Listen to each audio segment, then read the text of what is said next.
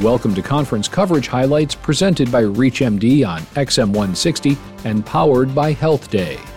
Conference coverage highlights features the latest clinical information and research findings from the American Association of Clinical Endocrinologists' eighteenth Annual Meeting and Clinical Congress. The meeting took place May thirteenth through the seventeenth, two thousand nine, in Houston. I'm Doctor Mark Kina. And I'm Sue Berg. The theme of this year's meeting was Exploring New Frontiers in Endocrinology. Over thirteen hundred people attended from around the world. New research and advances were highlighted in the treatment of diabetes, thyroid disorders, growth hormone deficiency, osteoporosis, cholesterol disorders, hypertension, and obesity. The first plenary session of the meeting focused on prediabetes. An estimated fifty-seven million Americans are prediabetic. Specific guidelines for managing prediabetes were presented that came out of the first-ever Prediabetes Consensus Conference held in July of two thousand eight in Washington, D C At that conference, twenty-three experts in diabetes and metabolic disorders from around the world gathered to examine the existing scientific data on prediabetes, including its complications, what happens to patients who develop full-blown diabetes, and the economic implications of early intervention.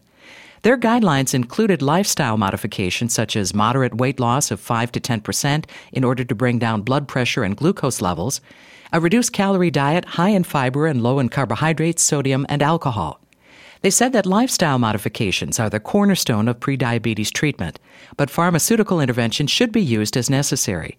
Medications including T Z Ds, D P P four, and G L P one can be helpful for high-risk patients who do not respond to diet and exercise. There was a presentation on the importance of vitamin D to bone health in preventing osteoporosis and increasing the recommended daily dose. The presentation was by Doctor Neil Binkley of the University of Wisconsin. Doctor Binkley discussed the role of vitamin D in improving muscle function, which helps reduce the risk of bone fractures. Studies were cited showing that lower levels of vitamin D are also associated with cancer, type one diabetes, and cardiovascular disease. The body produces its own vitamin D from exposure to sunlight, but Americans tend to block vitamin D with sunscreen or avoid sun exposure altogether due to concerns over skin cancer. Older adults are less able to produce vitamin D. The National Institute of Health's Food and Nutrition Board currently recommends between four hundred and six hundred international units of vitamin D per day, but Doctor Binkley called that dosage grossly inadequate.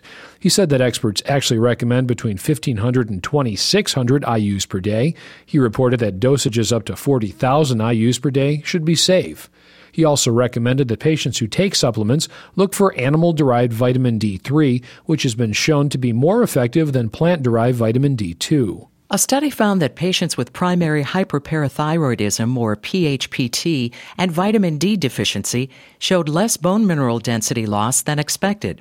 Previous studies have shown that P H P T, combined with vitamin D deficiency, predicted higher rates of osteoporosis and osteopenia in patients.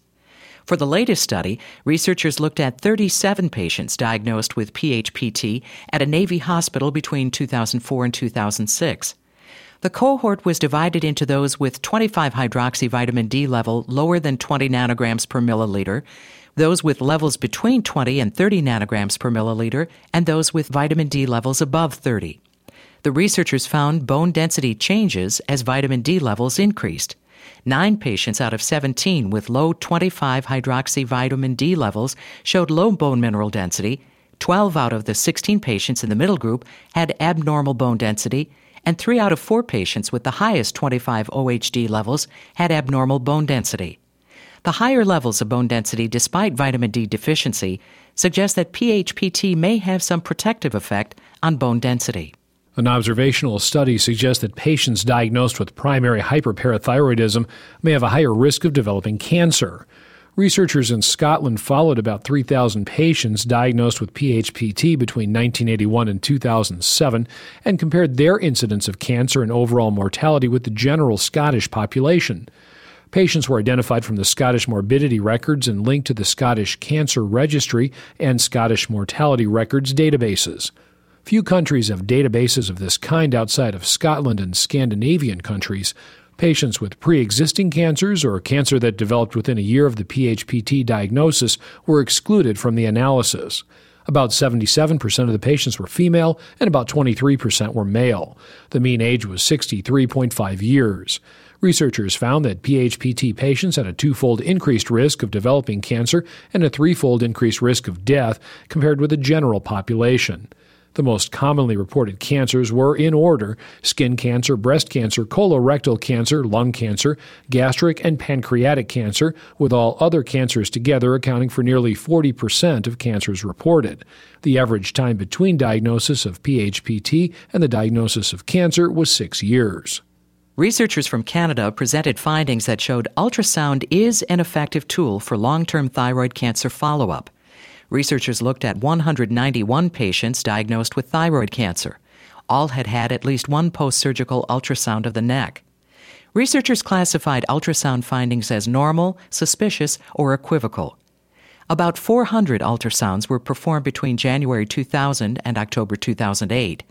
one hundred twenty-five of those yielded abnormal findings, eighty-five ultrasounds were classified as suspicious, and forty were classified as equivocal. Cancer recurred in more than three-quarters of patients with suspicious ultrasound scans and thirteen percent of patients with equivocal scans. The researchers also compared ultrasound findings with tumor marker detection.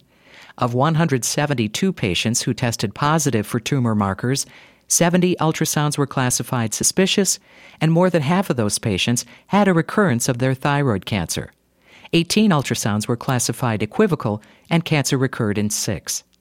fifteen patients had suspicious ultrasounds but normal tumor marker levels, and twenty-two patients had both equivocal ultrasounds and tumor marker status. The study concluded that ultrasound, combined with tumor marker status, was helpful in predicted recurrence of thyroid cancer. Fine needle aspiration biopsies from operated fields also confirmed recurrent cancer in eighty-four percent of the suspicious ultrasounds and twenty percent of equivocal scans. Biopsies from non-operated fields confirmed recurrent disease in seventy percent of suspicious ultrasounds and nine percent of equivocal ultrasounds. These results led the researchers to confirm the importance of confirming the presence of recurrent cancer prior to operating. A consensus group from the A A C E and the American Diabetes Association called for major systemic changes in the nationwide management of hospital patients with high blood glucose levels. Inconsistent results from recent trials have raised concerns regarding specific glycemic targets in hospitalized patients and how to achieve these targets. Several randomized controlled clinical trials involving hospitalized patients with diabetes or elevated blood glucose levels in intensive care showed no significant improvement in mortality with intensive insulin therapy to achieve near normal glucose levels. In a separate randomized controlled trial, intensive glycemic control targeting blood glucose of eighty to one hundred ten milligrams per deciliter increased the risk of mortality. Researchers conducted a thorough analysis of all the published trials. They now recommend judicious control of glycemia in hospitalized patients, but less intensive targets than previously recommended. For hospitalized patients in the I C U, they recommended targets between one hundred forty and one hundred eighty milligrams per deciliter, and between one hundred and one hundred eighty for most other hospitalized patients. Overweight teenage boys are at increased risk for early cardiovascular damage. Researchers looked at one hundred seven apparently healthy teenagers between the ages of fifteen and seventeen years of age in order to examine the role of the hormone aldosterone in the development of early cardiovascular damage in healthy young patients. About half the subjects were male and about half were African American. Patients' aldosterone levels were checked after one week on a sodium-controlled diet. Researchers found that increased B M I and elevated aldosterone levels were associated with male subjects but not female subjects. In turn, higher aldosterone levels in males were associated with increased cardiovascular damage, including increased systolic blood pressure, right wall thickness, and left ventricular mass. Current guidelines recommend screening for hyperaldosteronism in overweight patients with high blood pressure. The researchers say these findings suggest that overweight males with normal blood pressure should be screened and treated for high aldosterone in order to decrease cardiovascular risk. A panel discussion was devoted to the topic of teenage patients and type two diabetes. Children with type two diabetes are also at risk for conditions such as obesity, hypertension, and high cholesterol. Two clinical trials involving children and diabetes are currently being conducted by the National Institutes of Health. One trial is following a group of about six thousand four hundred children from sixth to eighth grade to observe the effect of exercise programs and nutritious food offered in the schools on the risk of developing diabetes. This trial will be complete in the fall of two thousand nine. The second trial is looking at treatment options for children with type two diabetes. According to researchers, patients with diabetes may see significant clinical improvements from simple low-cost care initiatives. Diabetes affects over fifteen million Americans, with only about ten million having been diagnosed. Researchers wanted to find out whether simple, low-cost diabetes care initiatives, such as education for both physicians and patients, can improve diabetes care. Resident physicians and nursing staff were exposed to educational interventions, such as lectures by an endocrinologist and a diabetes initiative team, a diabetes flow sheet and poster, as well as implementation of Medicare physician quality reporting initiatives. Data, including blood pressure, prevalence of H b A one c blood glucose testing, and documentation of foot exam to check for problems with the feet, were collected from patient charts before the educational interventions were introduced. The same data was collected again between four and twelve months later after the educational interventions. At that point, the percentage of patients with blood pressure in the target range increased to over fifty percent. Additionally, eighty-four percent now had had a foot exam, whereas only seventy-five percent had had a foot exam previously, and prevalence of an H b A one c blood test had gone up almost twenty percent, from seventy-six percent of patients to ninety-four percent of patients. There was also research suggesting that patients with type two diabetes may be able to safely and effectively reduce their insulin requirements with exenatide therapy. Researchers conducted a retrospective review of medical records from a university-affiliated practice to identify patients with type two diabetes mellitus on insulin who had begun exenatide therapy. twelve such patients compliant with exenatide therapy were identified. After twelve months, the use of exenatide resulted in a zero point seven eight percent reduction in hemoglobin A one c and an average weight loss of almost five pounds. Premeal insulin was discontinued as a result of exenatide therapy in five out of seven patients, and long-acting insulin requirements were reduced in seven out of eleven patients. Also, three patients discontinued their long-acting insulin. Mild hypoglycemia was observed in two patients. Concerns over hypoglycemia have prevented exenatide from gaining widespread use. In this study, researchers observed that hypoglycemia occurred at similar rates with insulin and exenatide therapy as with expected rates of exenatide therapy alone. In other diabetes research, data suggests that saliva may one day be used as a painless, inexpensive, needle-free method for detecting and monitoring diabetes. Investigators took saliva samples from forty diabetic patients, looking for biomarkers that may indicate prediabetes and type two diabetes. They discovered nearly five hundred unique proteins in the saliva. sixty-five of those revealed differences between normal glycemic patients and diabetic patients. A case study highlighted the practice of medical tattooing. The case concerned an adult male patient who had had type one diabetes since childhood. The patient had tattooed the word diabetic above his right wrist as a solution to medical alert bracelets and necklaces that had to be replaced repeatedly over the years.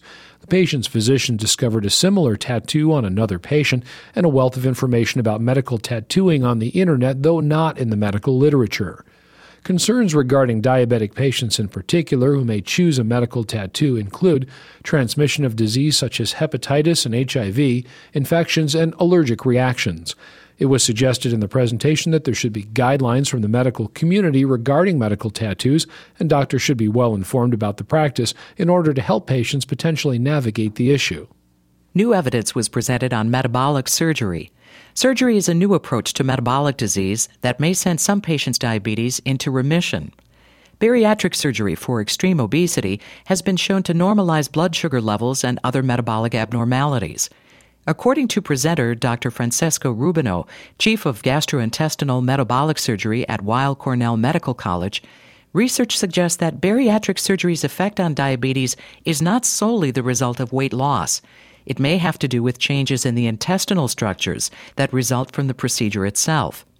Further research may be indicated into the role of the bowel in diabetes. According to Doctor Rubino, the available evidence supports consideration of bariatric surgery as a treatment option for patients with type two diabetes. Thank you for listening to Conference Coverage Highlights from the American Association of Clinical Endocrinologists' eighteenth Annual Meeting and Clinical Congress. The meeting was held May thirteenth through the seventeenth, two thousand nine, in Houston. Conference Coverage Highlights is a presentation of ReachMD Radio, broadcast on X M one sixty and by live stream at reach M D dot com, and powered by HealthDay.